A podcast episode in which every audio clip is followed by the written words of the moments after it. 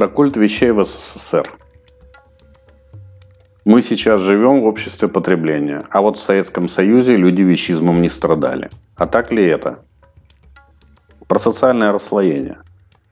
В моем позднем детстве меня не особо заботили материальные проблемы родителей. Я даже не знаю, были ли они. Потребности были невеликими и лежали больше в плоскости общения, чем вещей. Мы умели радоваться мелочам. Сейчас детская радость сильно подорожала. Я до сих пор помню свои детские конструкторы. Помню, сколько времени проводил с ними, собирая модели и оптические приборы. Еще был пластмассовый конструктор, из которого можно было собрать модели советских ракет и орбитальных станций. На каждый праздник, кроме игрушек, мне дарили книги, которые я читал запоем. А мой одноклассник Платон был из бедной многодетной семьи. Ему на день рождения подарили подставку для книги. Меня это удивило, его не расстроило. А были еще дети из по-настоящему богатых семей. От цеховиков до партийных функционеров. Для них нищебродом был я. Равенства в истории не было ни в одном обществе. Разница лишь в доступности социальных лифтов. Сейчас у моего друга гараж полностью забит игрушками, в которые не играют его дети. Любая самая навороченная игрушка занимает их не больше часа. А ведь в моем детстве такие игрушки нам и не снились. Действительно ли в Советском Союзе не было культа вещей? Я жил в рабочем районе Севастополя, на Матюхе. Плавающих, ходивших за гранкомандировки, у нас практически не было. Благодаря отцу, а позже отчиму и их бонам у меня были игрушки и одежда, недоступные остальным пацанам. Советские люди платили огромные деньги форцовщикам за контрабандные импортные шмотки. Моя мама курила Филип Моррис и щеголяла этим, потому что курить болгарский опал в то время уже было достаточно круто. Носила импортные сапоги и модные дутые куртки. Правда, ради таких элементов красивой жизни мы 9 месяцев в году жили в крошечном поселке, затерянном в сопках Кольского полуострова. А отчим в любой момент мог не вернуться домой со службы, потому что их отправили в автономку на несколько месяцев. А предупреждать родных нельзя, секретность. Когда в автономку уходил отец моей подруги, ее мама каждый вечер писала ему письма в школьные тетрадки в клеточку.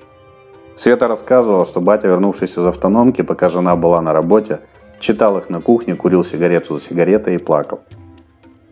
Моя мама не была такой сентиментальной, никаких писем никому не писала. Понтоваться шмотками и техникой на севере было не перед кем. Все одинаковые. Зато последующие 3 месяца в Севастополе компенсировали все. На самом деле эти годы в Заполярье были лучшим временем моего детства. Но об этом я расскажу отдельно. Я помню в Севастополе разговоры про соседку, чей муж поднялся на ком-то изобретении.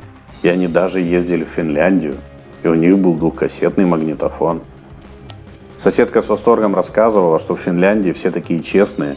Например, вот если ты кошелек полный денег обронил, на следующий день он будет лежать на том же самом месте, его никто не возьмет.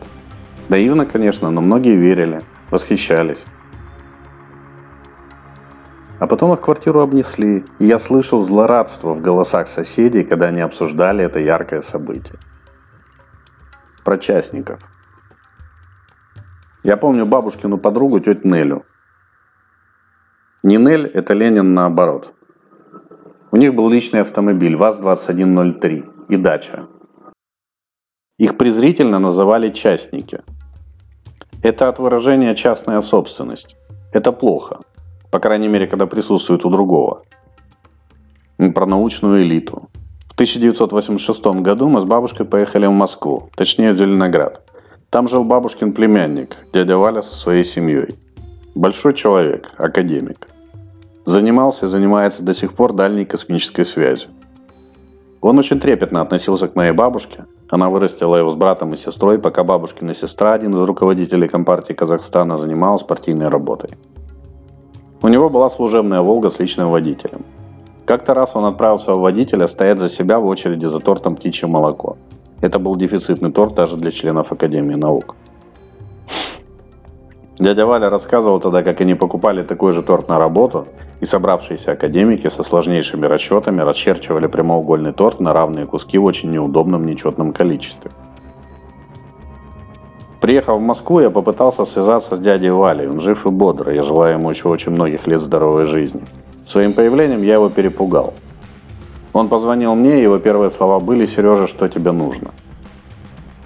Я объяснил, что у меня все хорошо, от него мне ничего не нужно, и больше ему не звонил. Пусть прошлое остается в прошлом. Тогда, в 1986 году, нас вывозил в Москву водитель дяди Вали, вечером забирал обратно в Зеленоград. Весь день мы катались по Москве.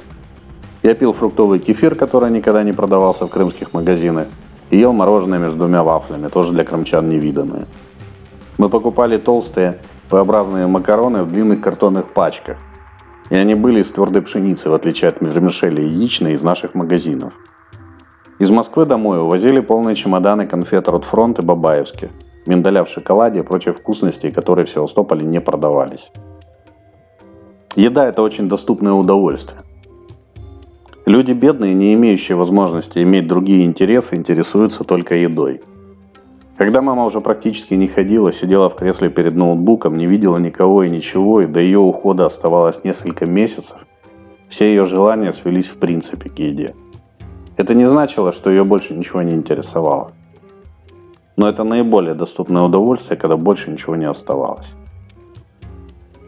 В системе снабжения Советского Союза были страшные перекосы, географические перекосы. Еда была всегда важной частью жизни советского человека просто потому, что у него был небогатый выбор. И он зависел от географического положения в том числе. В Севастополе дефицитом была копченая колбаса, бананы и прочая экзотика.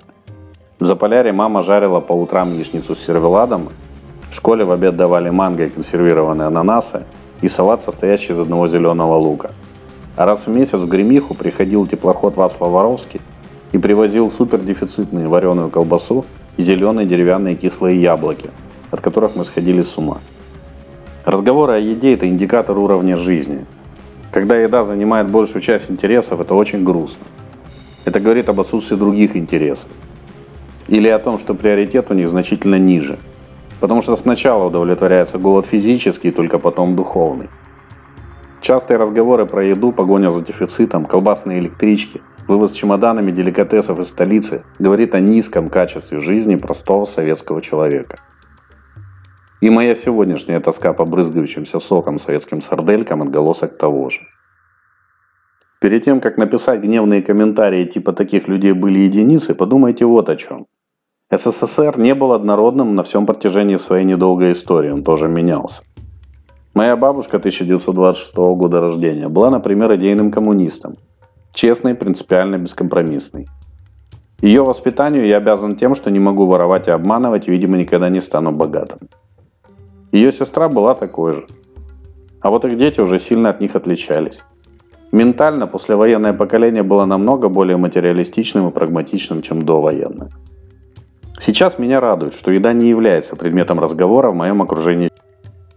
Если я увижу признаки обратного, пойму, что уровень жизни в России упал до критического предела.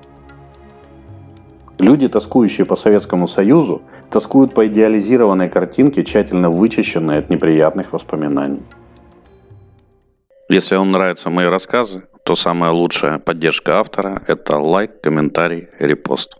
Заранее спасибо.